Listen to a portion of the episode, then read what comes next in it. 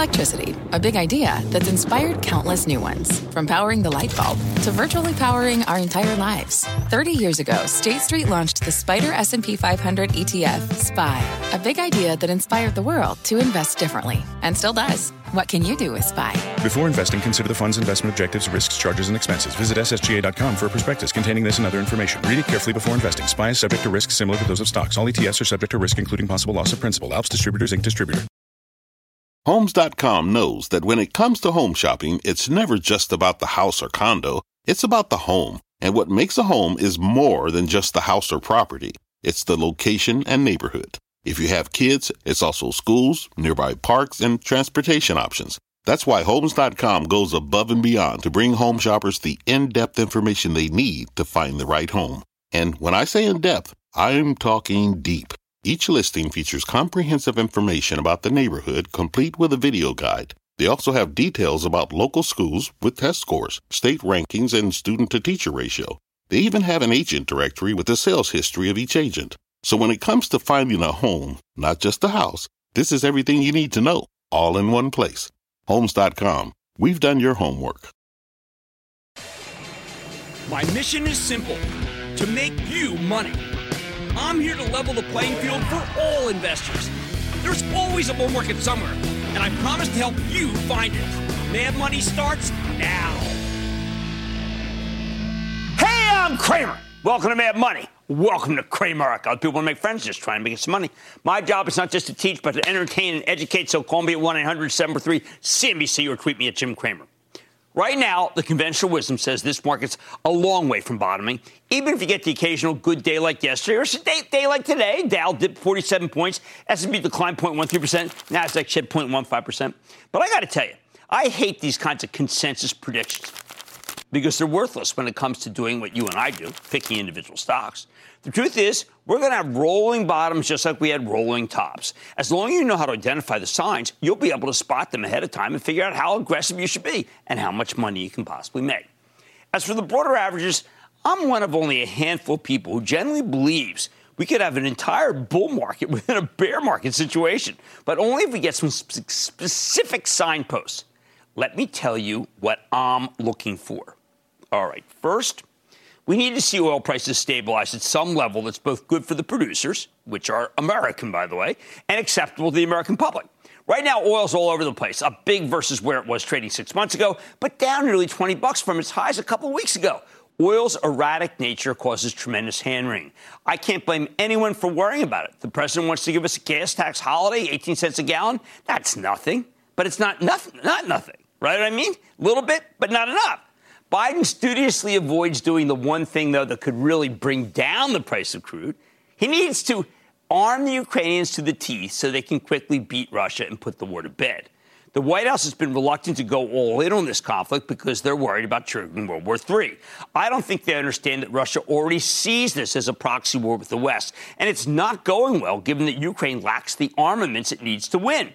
So oil remains in play as the Europeans are grabbing every bit of spare capacity to make up for the lack of Russian imports. And the president of the United States only sends Ukraine the bare minimum. In terms of artillery, we're sending Ukraine the equivalent of one-seventh of what the North Vietnamese used against our army in just two weeks of the Vietnam War. I think we should be supporting Zelensky like the Soviets supported Ho Chi Minh. Even when you put aside moral considerations purely in terms of raw political calculus, Biden needs to get gas prices down if he wants to get reelected. And the most straightforward way to do that is to make sure Ukraine wins this war decisively. At the same time, we need to see an end to rampant food inflation. Once again, that all comes down to Ukraine, formerly the breadbasket of Europe. Nor, naturally, it, it's tough to farm in a war zone. Could we make Ukraine safe for agriculture? Sure. But we might have to set up a no-fly zone in the western part of the country, which Biden doesn't want to do. He doesn't want to create a no-fly zone because that's American fighter planes firing at Russian ones. And it's a hop, skip, and a jump from there to nuclear war. I understand that. By the way, I think there's a very good argument for that. But a no-fly zone is, while extremely risky, it is the best way to get food inflation under control. You know what else is risky? Worldwide food riots, something that seems inevitable if the war doesn't end relatively soon. I'll have a lot more to say about Ukraine in the coming days because it's like it's. It, I think it's very important for our markets. But more importantly, uh, there are endless lives being lost that somehow wrongly has fallen off the front page, just as the Russians would like it to. What else? This one's a bitter pill, but we might need to see unemployment rate rise to five percent for a couple of quarters. That would tamp down demand and give us some breathing room in the fight against inflation. There are so many companies with terrific technology that will allow many jobs to be automated out of existence. I'm also betting that work from home will lead to a general thinning of the ranks as executives realize they don't need as many people as they thought once thought to work at their companies. But what matters is the Fed won't stop tightening until the unemployment rate is substantially higher. I know, look, these are all tough. I'm telling it like it is. Fourth, speculation needs to be wiped out wherever it can be found before we can truly bottom.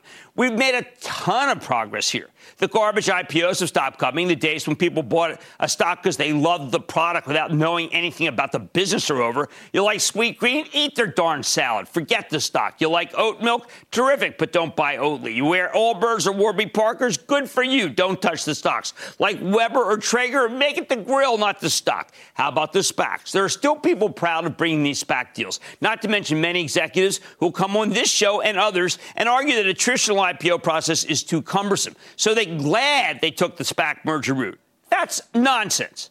They're not glad. That makes me my skin crawl. The traditional I P O process is essential because it's how the S E C sniffs out phony claims and prevents absurdly rosy forecasts. It takes so long because they're thorough. Look, in the end, the vast bulk of these SPAC stocks cost people fortunes. I hate them. I hate people who take your money. Sorry. Sorry to be so visceral. I think the people who issued the SPACs had utter contempt for you. They consider you easy marks for their money, their profits. This era must end. The S E C has to say that they're freezing these SPAC deals to study them, then just deep six them. I want to see investment bankers. I, no more bra- bragging about this stuff. Right in the trash can. As far as crypto goes, can we admit that there are only two viable ones, Ethereum and Bitcoin? We shouldn't even mention the others or show them. Can we have crypto ruled to be a security, not a currency, to make it so investors have to put up more capital than ten percent to buy these things? Can we have stable coins like Tether show exactly where their money is? Can we have their exchanges live by the same rules as regular brokerages so we have a decent shot of preventing bank runs in the event of another crash? We can't just rely on Sam Bankman-Fried, the J P Morgan of crypto, for heaven's sake. Next, we need to see the advanced decline uh, continue to get better. This is an all-important gauge that measures the overall breadth of the market, how many stocks are going up versus down. When you it, when you see it going steadily higher, that's a solid precursor to a run. Finally, we need to see some mergers between stronger established firms and the junk firms that have come public in the last few years, because maybe not they're all junk, junk. Surely with those newer stocks down fifty, sixty, seventy, eighty, ninety percent, there must be some interest in them, some takeovers. Sadly, so far, it looks like nobody's really interested in buying any of this merchandise at any price. I can't figure out whether that's because it's still too expensive or because the company should never have come public to begin with. Here's the bottom line. You get all these, you'll see the bears on the run, and interest rates will plummet. But without them, the market remains a house of pain. Gary in my home state of New Jersey. Gary. How are you, Jim? Thanks for taking my call. Of course. What's up? My question is Intuitive Surgical. I bought it post-split at three thirty-five, bought it at two fifty-five on the way down. What do you think of it at two hundred? Um, I hear that it had a not-so-great April, a not-so-great May, and a good June. I would like to buy the stock at two hundred. I think you're in good shape. Okay. Now, you get all these, you're going to see a run. And I know these are Ukraine. But let's put that back on the front page for us because it's what matters. Without these, this market's going to remain a house of pain. Ukraine. On Mad Money tonight. This is your world, and I appreciate you letting me into it. Yep, I had a chance last night to go into the metaverse with Mark Zuckerberg himself. Tonight I'm sitting down with the visionary founder and C E O in an exclusive two-part interview. Then the crypto crunch continues, and one of the only ways to size up this type of speculative asset is to do, you know, the technicals. So I'm going off the charts on Bitcoin. And what really is a recession? I'm giving you the answers that you're looking for. So stay with Cramer. Don't miss a second of Mad Money. Follow at Jim Cramer on Twitter. Have a question? Tweet Cramer. Hashtag Mad Tweets. Send Jim an email to madmoney at C N B C dot com or give us a call at one eight hundred seven four three C N B C. Miss something? Head to madmoney dot C N B C dot com. Fact. Running a business is not getting easier on your wallet. With higher expenses on materials, employees, distribution, and borrowing, everything costs more.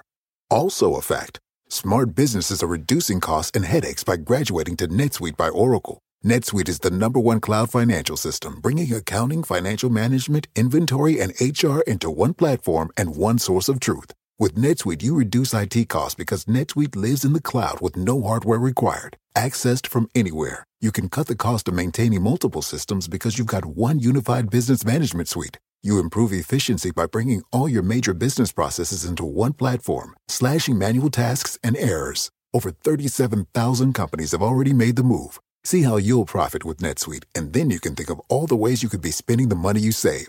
Company retreat in Malibu, anyone? By popular demand, NetSuite is offering a one-of-a-kind flexible financing program for a few more weeks. Head to NetSuite dot com to start saving.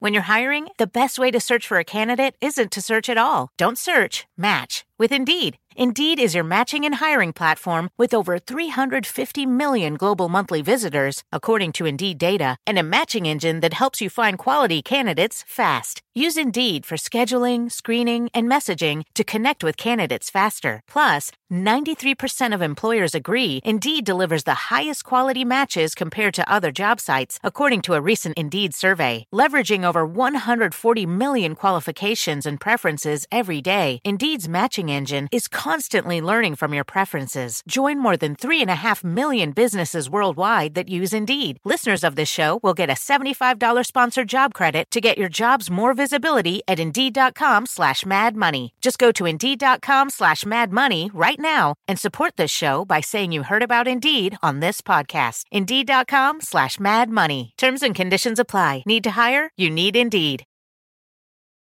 A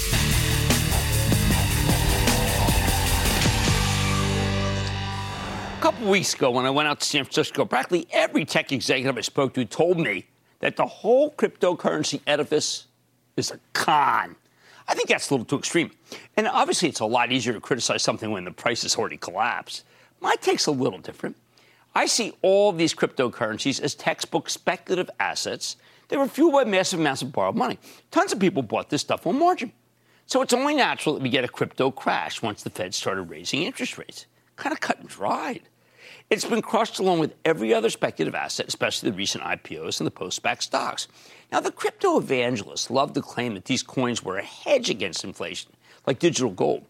But in retrospect, the opposite seems to be the case. When inflation was low and interest rates were near zero, we had the mother of all crypto booms. Once the Fed started tightening, that fell apart. Hey, by the way, the same darn thing happened the last time Jay Powell cracked down on inflation with a steady series of rate hikes back in twenty eighteen. But other than that, crypto doesn't have much connection to anything. It's not like you're buying part of a company when you pick up some Bitcoin or Ethereum. There are no sales, no earnings, no cash flow, nothing, which makes it very hard to figure out what, when the pain might be over. You got nothing to fall back on, which means the declines can be truly horrific. That's why we like to fall back on the charts, because technical analysis is really the only thing with much predictive power when it comes to cryptocurrencies. That's not a good thing from my perspective. I prefer to deal with real enterprises. Hey, but it's the best we got. So tonight we're going off the charts with the help of Tom DeMark and his team at DeMark Analytics, whose work you can follow at symbolic dot com, and that's S M Y B O L I K dot com. DeMark's a legend. Everybody knows him. Everyone knows him in the business. He and his team have a tremendous track record when it comes to timing the market, one that goes back decades. More importantly, they're experts at identifying both tops and bottoms in crypto. With that in mind, let's talk about Bitcoin. DeMark points out that the only thing you can really work off with crypto are basic supply and demand figures and market sentiment. Because as I said before, there's not much in the way of fundamentals for crypto. That's why DeMark's timing models have been so useful at predicting key inflection points in these digital tulips. Back in twenty eighteen, during the last crypto crash, DeMark got an internal request from a client to apply his timing models to Bitcoin. Once he applied them, the results were stunning. Look at the action in Bitcoin from October of twenty seventeen through June of twenty twenty. DeMark has a thirteen-step buy and sell countdown that helps him identify potential highs and lows. You get a certain number of sessions going in the same direction, and sooner or later, the buying or selling pressure exhausts itself. And that's how these countdowns work. Although they're a bit more complicated than that in practice. But the important point is that they've done a tremendous job of identifying tops and bottoms in Bitcoin. A lot of people like to claim that technical analysis is like astrology. Hey, but if astrology were this reliable, I've been checking my horoscope every single day. Now, this is next chart, see thirteen, thirteen, thirteen. Now, look at this. If you look at the more recent data from June of twenty twenty, all right, pretty current, through today, DeMarc's thirteen countdowns have coincided with the last two peaks in Bitcoin and the last bottom. More importantly, we got another thirteen buy countdown right here. So is it time to bet on a temporary Bitcoin bounce, as you would seem, if you look at these charts?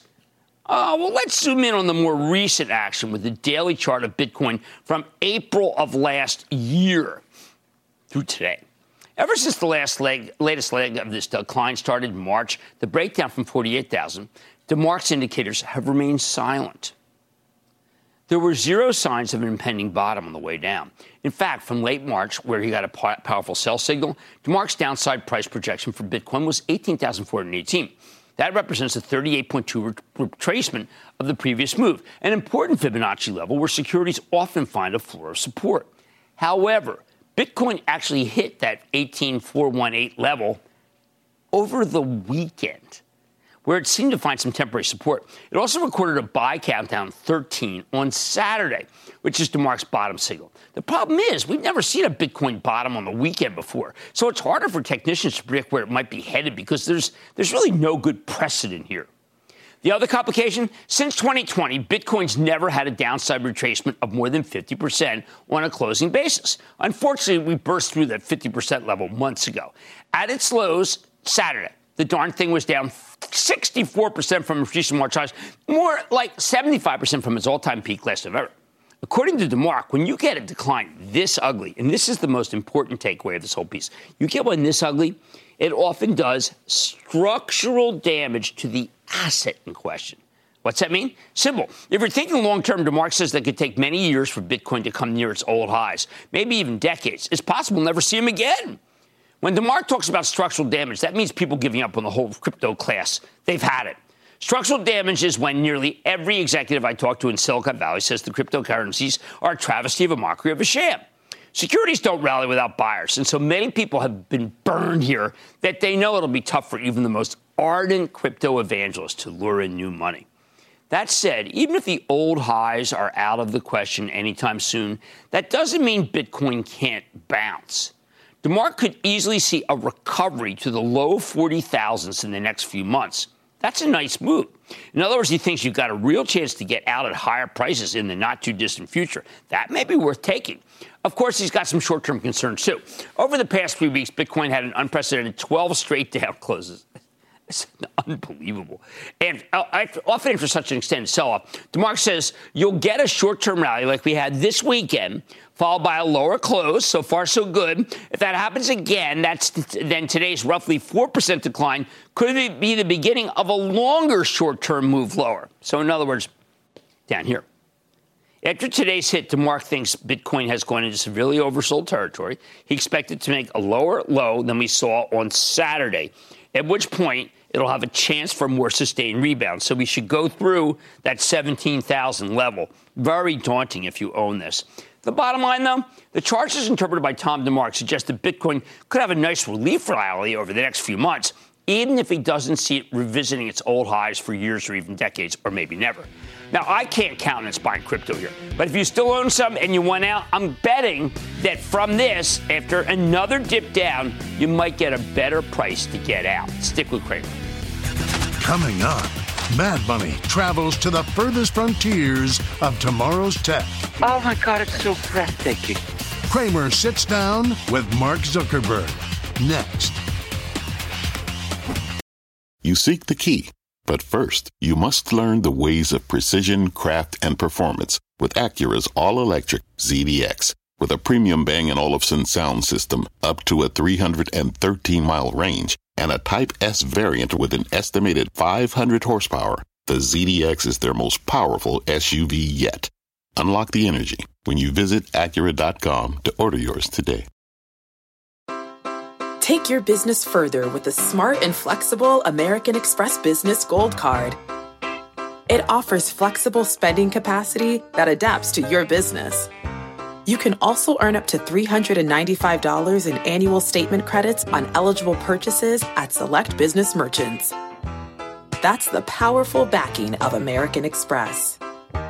Terms apply. Learn more at americanexpress.com slash business gold card.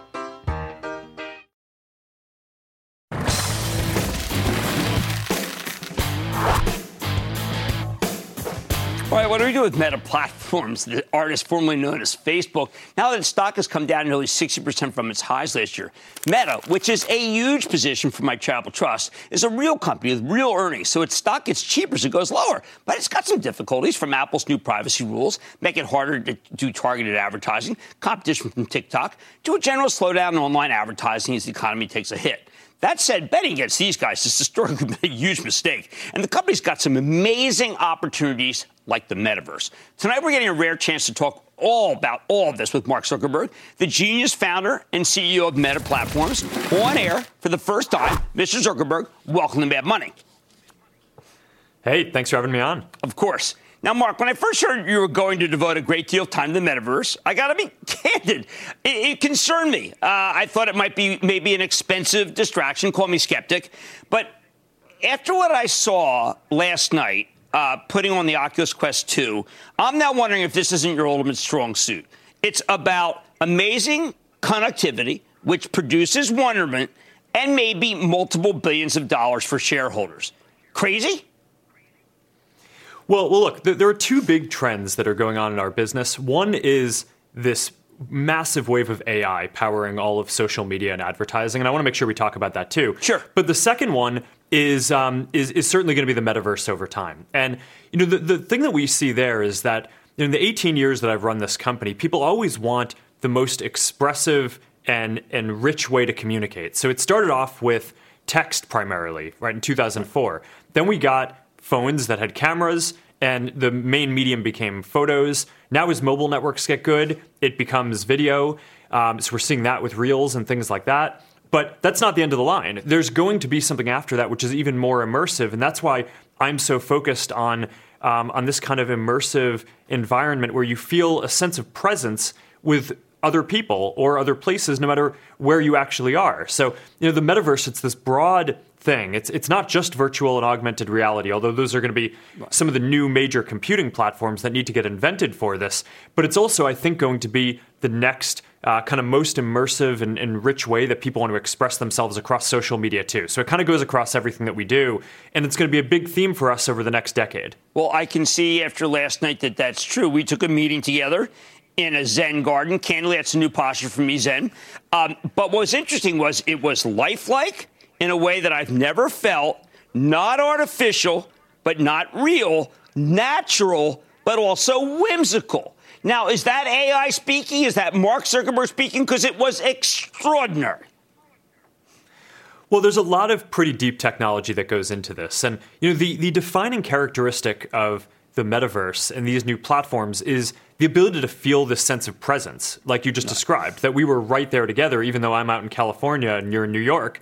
Um, we could sit at a conference room table together and have it really feel like we were a couple of feet apart. I mean, I, you know, we we could, you know, fist bump or, or give each other a high five, and you know, you can make eye contact, which is hard to do on video chat. Um, you have spatial audio, so if other people in the room were having a different conversation, um, I could turn to you and whisper, and we could have a side conversation like we were physically there. But there's all this technology that basically adds up to making it deliver this realistic sense of presence, and that's a, a bunch of that is A I, a bunch of it is just um, you know, pretty deep Um, software systems engineering and, and good hardware engineering too.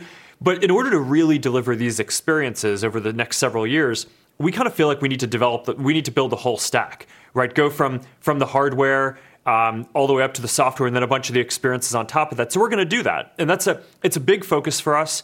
You know, we, we are at this point, you know, a company that can afford to make um, some big long-term research investments. And this is a big focus, but at the same time, we're also, you know, really focused on driving the core social media work that we're doing forward, um, as, as well as the ads business. Well, that makes sense to me. I mean, for instance, you want to combine, combine all those things, as you mentioned, the hardware, three hundred dollars from Amazon. But I, I'll tell you, for some of the things that I saw, I would play I would buy, say, Metabucks, uh, you know, just to use a, a term like Fortnite. And I would go to a store. I would go to entertainment. I have to, I would try on clothes for my avatar, and I would buy clothes for my avatar. All a possibility? Yeah, I mean, I think that this is where we're going. Our North Star is that you know, by the end of the decade, we hope to basically get to around a billion people in the metaverse doing hundreds of, of dollars of commerce each, um, buying, you know, digital goods, digital content, different things to express themselves. So whether that's clothing for their avatar or different digital goods for their virtual home, or, or things to decorate their virtual conference room, um, utilities to be able to be more productive in, in, in virtual and augmented reality and across the metaverse overall. So I think that there's going to be a massive economy around this. Um, it's going to create a lot of opportunities for creators. That's why, you know, you hear me talking about the creator economy so much. I'm just really excited about a world where you're going to have millions of more people who can do creative work that, that just makes them happy as their job, um, instead of some of the things that that they're that they might be doing today because they just they feel like they need to in order to make money. Um, I think that's going to be a massive opportunity, but uh, but certainly I think it's a huge business opportunity for us too, for the reasons that you say. You know, our playbook over time has been build services, try to serve as many people as possible, you know, get our services to a billion, two billion, three billion people. And then we we basically scale the monetization after that. And we've done that with Facebook and Instagram. Um, WhatsApp is really going to be the next chapter, with business messaging and commerce being a big thing there. But then, you know, the um, around the metaverse and all the commerce and digital goods around that, I think that that's going to be a really big leg of our of, of our business, especially um, over the next several years as, well, as we I, get into the, the second half of this decade, too. I know that you talked about how it's going to take a long time. What I saw last night, when I consider the creators who you are giving a break to until twenty twenty-four, they do it on their own, I felt that it would be faster. But it also concerned me because you and I have talked about these before. Inequality, don't want a situation where there are people who are disadvantaged, because I think the educational concerns, I think the industrial, I think that the music, I think entertainment, I don't want it to be lopsided. And I'm sure you don't either. That's not been your the things that you do, mostly behind the scenes. How do we be sure that we have equality in the metaverse? Yeah, well, well, let me hit both of that, uh, both of those points. So we're, we're very focused on making sure that we get a, a wide base of creators building these experiences. This can be a diverse uh, thing. It, it needs to appeal to everyone, right? We, we right. want to, you know, both for the equity reasons that you say, and frankly, because that'll make it a, a bigger opportunity, right? We want to make sure that this can serve as many people around the world. Um, So th- that that's really critical. So we're sitting down, we're doing these sessions um, and these series, the culture w- around um, w- with with all different kinds of creators to make sure that they're trained up on the different tools to to build these different experiences for the metaverse. So this is a, this is a big deal. We want to get it right from the bottom up, um, and and kind of and, and get a lot of different folks in early.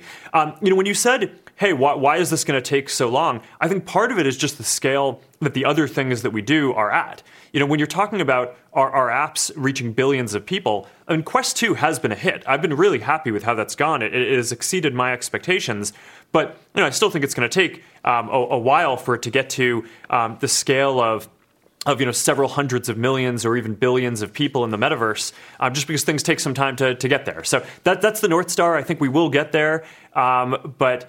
But, you know, the other services that we run are are, are, at, are at a somewhat larger scale already today. Well, we're going to get to those in a second. I don't want anyone to go away. We have more with Mark Zuckerberg after the break. We are still out of the metaverse, but we were in it last night. A lot of good clips right behind me. Stick with Mad Money. In one moment, we'll be back, Mark.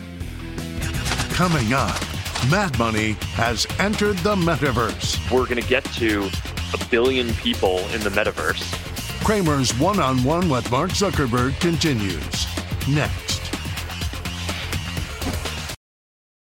When you get a billion people in the metaverse spending hundreds of dollars a year on commerce, this is going to be a huge business. You know, it'll oh, be, yeah, I definitely. think, as as big as the, the current social media business that we have. All right, when you get Mark Zuckerberg, the founder and C E O of Meta Platforms, formerly Facebook, you got to use the opportunity to really drill down on what's happening at this colossal company. So let's get right back to it. Mark, we are in the metaverse. I am so confident that there's billions of dollars to be had. At the same time, this, if we do have a recession, would be the first as a public company. What are your plans, and are you worried that advertising historically has been a weak part during a recession? Well, I mean, over the course of, of running this company, we have gone through recessions, and and we're we're you know we'll, we'll navigate that however we need to. But um, look, I mean, the way that I think about this is there there are two major underlying trends that are driving our business. We talked about one, the, the metaverse is the longer term one. In the near term, A I is just this really massive wave that we're riding for all of our services. Right. So for social media, um, A I is is helping us rank better content and be able to um, show people better content like Reels. So that's that. That's you know the the new short form video service that we're that we're building. Where you know already twenty percent of the time that people spend on Instagram is in Reels, and you know fifty percent of the time that people spend on Facebook is in video, of which a meaningful part of that is Reels and growing. So ranking that content's a big deal. Um, for the ad system, being able to put the the most interesting and relevant ads in front of people is a, basically a big A I problem. And we're basically positioning our company to ride this wave of, of A I innovation, and it just makes all of these different services better. So we're making we're making big investments in this, and you know we're going to keep on doing that. Um, you know, obviously we'll we'll modulate it a bit if there's a recession, but we're going to keep on investing pretty heavily in this. We just brought online the A I research supercluster, which you know we believe um, is going to be the fastest A I supercomputer um, when it's fully built out later this year, so that our researchers can build new and and, and bigger models um, to both make the ranking and recommendations across our social media services and ads better. So I mean, we're, we're kind of we're we're going hard at this, and I think that that's the right thing to do because there's a lot of innovation um, to to to be had, right. um, and a lot of improvements right. in all these services. Well, I think that. Uh As someone who was using uh, commercially Reels, it's gotten better. Now, maybe that's A I. And I think that people are just saying that TikTok has run over you, twelve billion dollars potential. The, the cha- the changes I've seen in the last even six weeks indicate that that may not be as much of an unfair fight and that, uh, that Reels is doing better than people think. Yeah, I mean, I, I, Reels is is doing quite well, and I think it's going to continue doing well. I mean, we're basically seeing a couple of big trends there. One is growth of video, where we talked about before how people want to express themselves and, and consume content in the richest formats. So going from text to photos to videos is really the main thing right now. And then I think eventually we'll get to immersive content, but today we're really primarily video. Um, so there's there's that big tailwind. And then the other one is we're basically shifting from having most of the content that you see in Facebook and Instagram come from your friend or follow graph to now, um, you know, over time, having more and more of that content just come from A I recommendations. And as the A I recommendations get better, you get access to, you know, not just the content from the people who you follow, but the whole universe of content that's out there. Our A I system can can choose uh, based on what it knows about you and, and what you personally are going to be interested in and want to learn about, what you want to see. So as we get better at that, you know, our engineers are shipping improvements to the models every week. You know, we, we check something in and, you know, relevance goes up by a few percent, and then we repeat and do that the next week. And, you know, this is just a huge part of what I've always focused on in running this company is getting the velocity to be very quick. So we can keep on making fast improvements to this, which is, you know, and then eventually you reach tipping points like what you just said about where Reels is, where, I right. mean, already being at twenty percent of the time in Instagram is a pretty big deal, but I think that there's a lot more to go there. Well, it also sounds like, particularly w- with uh, the, the metaverse, that you'll have your own uh, operating system. Uh, some people feel that you became dependent on others, including Apple. If you develop your own operating system, then I think that a lot of the privacy, so-called privacy concerns may no longer be something that is bringing the stock of Meta down. Yeah, well, I mean, I think over the long term, we're going to need this level of integration between hardware and operating system and the ser- services that we're building, just in order to be able to deliver the experiences that we want to build. Um, so I, I think that, that that's a big part of the, the metaverse investment that we're making. The right. A I investments that we're making will also go towards that. Um, but yeah, I mean, I think that those investments are really setting up our company to to you know build a new pillar of the business and and um, be a lot stronger for you know a decade or two to come. Um, but You know, the things that are driving the most results right now in terms of making the products better on a day-to-day basis um, and making the the ads more relevant and, and driving the business results is really um, just these massive improvements in the A I work that we're doing and the the just quick velocity of being able to um, of, of just have, have all these engineers empowered to to try out building different models and and just have that contribute to better relevance and Of, of what we're showing. That that well, makes it so that the services are better, whether you're on Instagram or Facebook, or if you're an advertiser, or if you're, you know, if you're you know, just across all of the different things that we do. Okay, that's excellent because that's what I'm seeing myself. Now, I wanted to ask you, when I first met your team, I was grateful to be working with Sheryl Sandberg. Uh, she was helping out small business. You know, that's my passion. She was helping to create sites, give them the support they need, especially less capitalized, and also companies owned by minorities. Uh, this was an incredibly important role It, not just for obviously for Facebook, for, but for the country.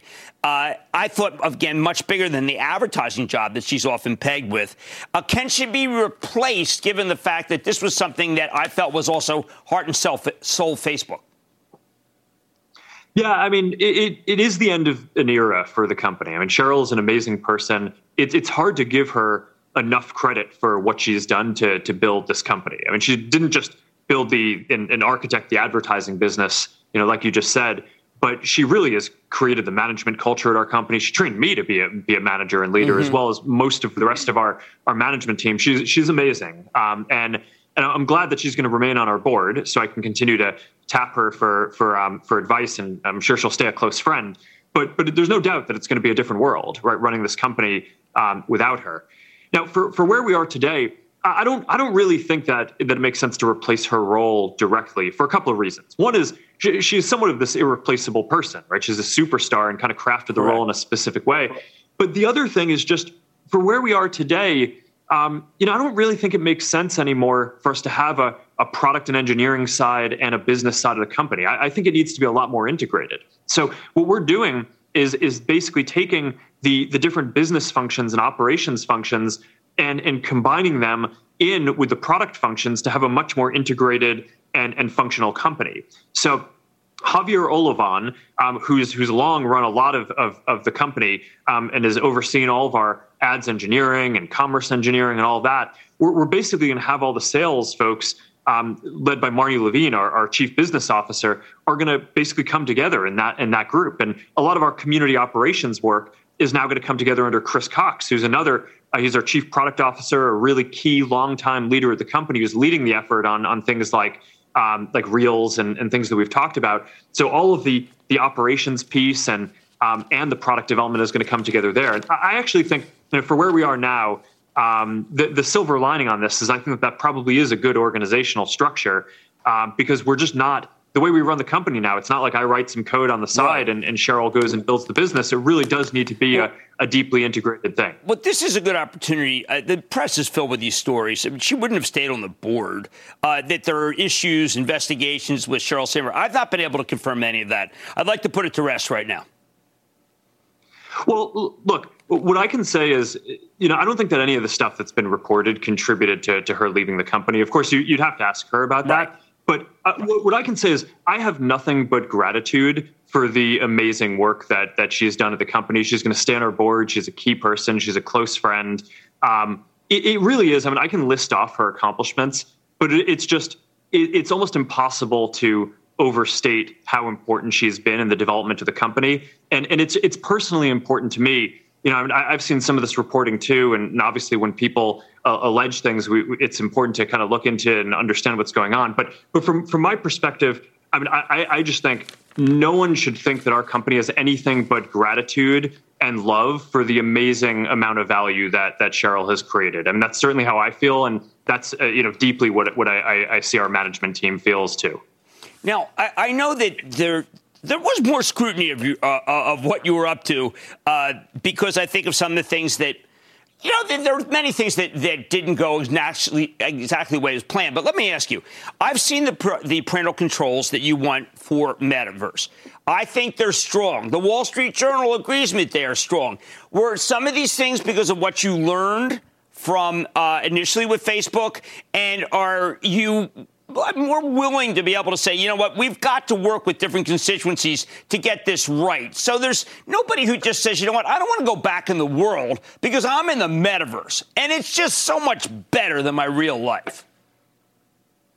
Yeah, I mean, one of the lessons that I've learned over the last several years is we have to build these kind of safety controls in from the beginning of these products. And we should also work with different stakeholders and policymakers and Um, different experts to figure out what the different controls should be. And we have the opportunity to do that now with the metaverse from the ground up. So, you know, one of the things that we that we launched in our Horizon social platform is this feature called personal boundary, where, where literally you have a space around you that's like a few feet where other people cannot come within that space. You can you can take it down if you want, if you want people to be able to come closer, but it just makes it so that the, so that people can't can't kind of get in your in your in your space if, if it's going to make you uncomfortable.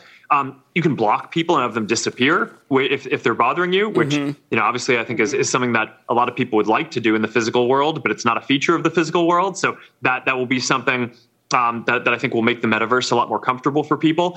And we're going to keep on working on this. I mean, this is just the beginning, but we, we do have the opportunity to get um, this feeling of safety and comfort and control um, really built into these things from the beginning. And, and that's a thing that we're all committed to doing. All right. Well, one last question. So I am a stock guy, a huge cash hoard. Obviously, you're a believer in the metaverse. How are you going to uh, continue? Continue to buy back stock here, uh, plow it back into metaverse, which I now think is maybe the right thing to do because it could be trillions. I'm not being too aggressive with that. You have articles which say that it could be a three, four trillion dollar economy in the metaverse. What's the right thing to do for uh, shareholders of Meta? Well, I mean, I think it's all of the things that we've talked about. So I, I am going to keep on making the long-term investments in the metaverse because I do believe that's the next platform and medium. Um, and, and I think that that's, that's the right thing for shareholders and, and the company over the long term. And I think it's going to deliver some amazing products. Also going to invest a lot in A I because I think that that infrastructure is going to deliver a lot of the returns um, and make the experiences across Facebook and Instagram and our ads and all the other things that we do better over the next several years as well while we're waiting for the next set of platforms to kick in. So that's a big deal and that's a big set of investments. But, you know, like you said, um, you know, we're quite profitable and I think we have enough capital um, and from what we do to to do the the two things, you know, make the A I investment, make the metaverse investment, and also return more capital to shareholders. So, I mean, that's something that, that um, you know, I don't unilaterally make those decisions. Um, you know, right. That's something that that we we discuss with with the with the board and all that. So I don't have anything new to announce on that today. But, you know, I, I think, you know, we we um, we have a big enough platform as a company that I think we should be able to do all three of those. And I think it's the right thing for the company to do all three of those to push ahead, um, improving the business, positioning us for the long term, and and returning capital. All right. Well, Mark, I want to thank you. Thank you for introducing me to the metaverse. Thank you for your time today. Uh, and it's always good to see you. Thank you. Yeah, you too. Thanks for having me on. All right. That's Mark Zuckerberg. He's the founder and C E O of Meta Platforms. Yes, I am entranced with the metaverse. Mad Money's back after the Coming up next. Let's make money together. What do we got? Cramer's bringing the thunder and answering your burning questions in today's edition of The Lightning Round.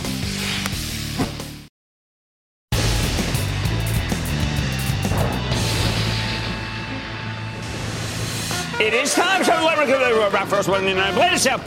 And then the Lightning Round. Are you ready, Skeet? That's about Michael in Oklahoma. Michael.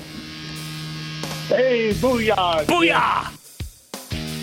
Long-time listener, first-time caller. I own E O G Resources. E O G is terrific. twenty- I do prefer Devin. I do prefer Devin down here. It's cheaper. Chris in Texas. Chris. Hey, Jim. Hey, thank you for your dedication to the investing world and all that you do. Ah, Super you're terrific. Thank to be you. On here. Yeah, so um, over the years, you have spoke highly about uh, Dan Gilbert, Jay Farmer, and Rocket Companies. My question is, um, what are your thoughts on Rocket in the okay, short well, term? Okay, well, let's be careful. I did once I said the Fed was raising rates. You can't own anything in that area. And the Fed is still raising, so you still can't. Jim in Florida. Jim. Hey, Jim. How you doing? I am doing well. How about you? Out, uh, I'm doing great. I'm calling to find out about Marvell Technologies. Marvell, I was talking about that with Jeff Marks today. We own it for the Travel Trust. It's driving me bonkers that it could be doing so well, and it's stuck right here down so much. But we're sticking with it. Kate in Georgia. Kate. Hi, Cramer. Yo, Kate. So, Cramer, there's um, a pharmaceutical company that I'm I'm finding really interesting. They have a non-opiate, non-addictive pain medication that is in phase three trials, and it looks really promising. How do you feel, and I hope it meets the guidelines of the investment club, but how do you feel about V R T X? Vertex? I, I like it very much, and I liked it for C F too. I just have been trying to figure out exactly whether that drug is going to be passed, and I don't know the answer. I do want to go. Oh, and that, ladies and gentlemen, is the conclusion of the Lightning Round. The Lightning Round is sponsored by T D Ameritrade. Coming up, why a recession in this climate might look different from all the others. Cramer explains next.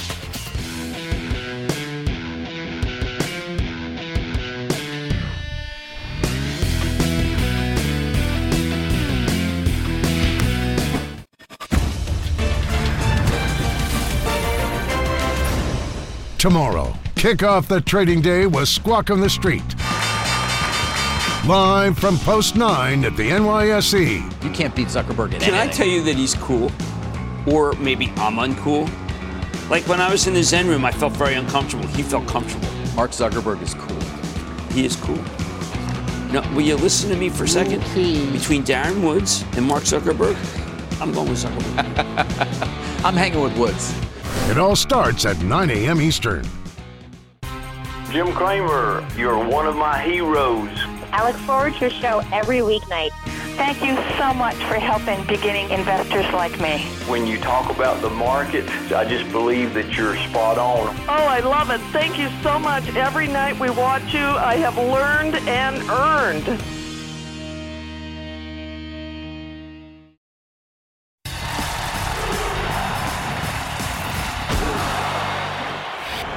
What the heck is a recession anyway? I got that question while my kids and I celebrated Father's Day this past weekend. I gave them the official answer. Recession is when we get at least two quarters of negative G D P growth, blah, blah, blah. Immediately they bridled. As my eldest said, what's the point of that definition, Dad? Does it mean that a lot of people need to be thrown out of work? I gave them two answers. First, the traditional definition of recession means nothing this time around. And you could argue the Fed won't be able to get inflation under control until we see a massive surge in unemployment. Now, I know that sounds heartless, but the Fed does have a dual mandate, employment and price stability. We haven't had to seriously worry about price stability in forty years. So many of you don't know what it's like to live under ruinous inflation. The Federal Reserve ha- only has one tool in its arsenal to get inflation under control. They can raise interest rates, make it harder for businesses to borrow, and ultimately leading to mass layoffs if there is no credit. When people are out of work, they cut down their spending, and by taking their spending off the table, prices stop spiraling higher. However, Jay Powell says that a recession is not inevitable, even if it is really a possibility. And I believe him. We have an incredibly strong job market. Even if a bunch of companies fold, causing lots, lots of layoffs, the job market would still be pretty robust by historical standards. In essence, though, Powell's not trying to kill inflation by raising interest rates aggressively. He's simply playing for time, trying to contain the problem until its underlying causes work themselves out on their own. So much of our inflation is caused by shortages, and many of those shortages come down to China's COVID lockdowns and Russia's invasion of Ukraine. Sooner or later, China has to fully reopen, which would do a great deal to fix the supply chain problem. Just as important, Powell's buying time to wait for a resolution in Ukraine.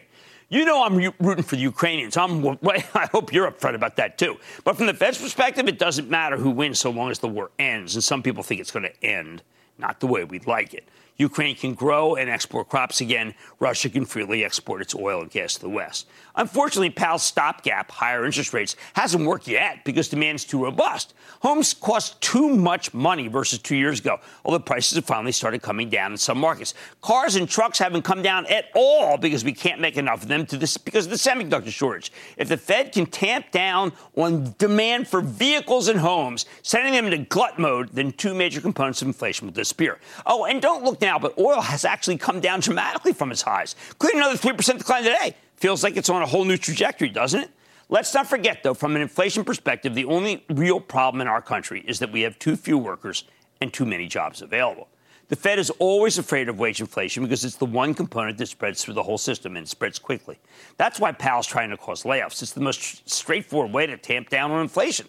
Still, even if the Fed causes a ton of layoffs, we've got a three point six percent unemployment rate right now. I think the job losses will be temporary. We just have to take the pain until the China lockdowns or the war in Ukraine wind down, and that is ultimately what kills inflation. I'm betting Powell succeeds in buying time, and all these recession callers will turn out to be very wrong, as inflation takes a slow turn lower, aided by higher interest rates, nascent product gluts in places like apparel, and more supply coming in from overseas once China gets its house in order. And if you want a real kicker, imagine what happens if our government engineers a win in its proxy war against Russia. But do we have the will to do so as the Russians do? That's the real question. I like to say there's always a bull market somewhere. I promise I'll try to find it just for you right here on Mad Money. I'm Jim Cramer. See you tomorrow. The news with Shepard Smith starts now. This podcast is supported by FedEx. Dear small and medium businesses, no one wants happy customers more than you do. That's why FedEx offers you picture proof of delivery, packageless and paperless returns, as well as weekend home delivery to ninety-eight percent of the U S on Saturday and fifty percent on Sunday. See the FedEx service guide for delivery information. FedEx Ground service is also faster to more locations than U P S Ground. See what FedEx can do for your business. Absolutely, positively FedEx.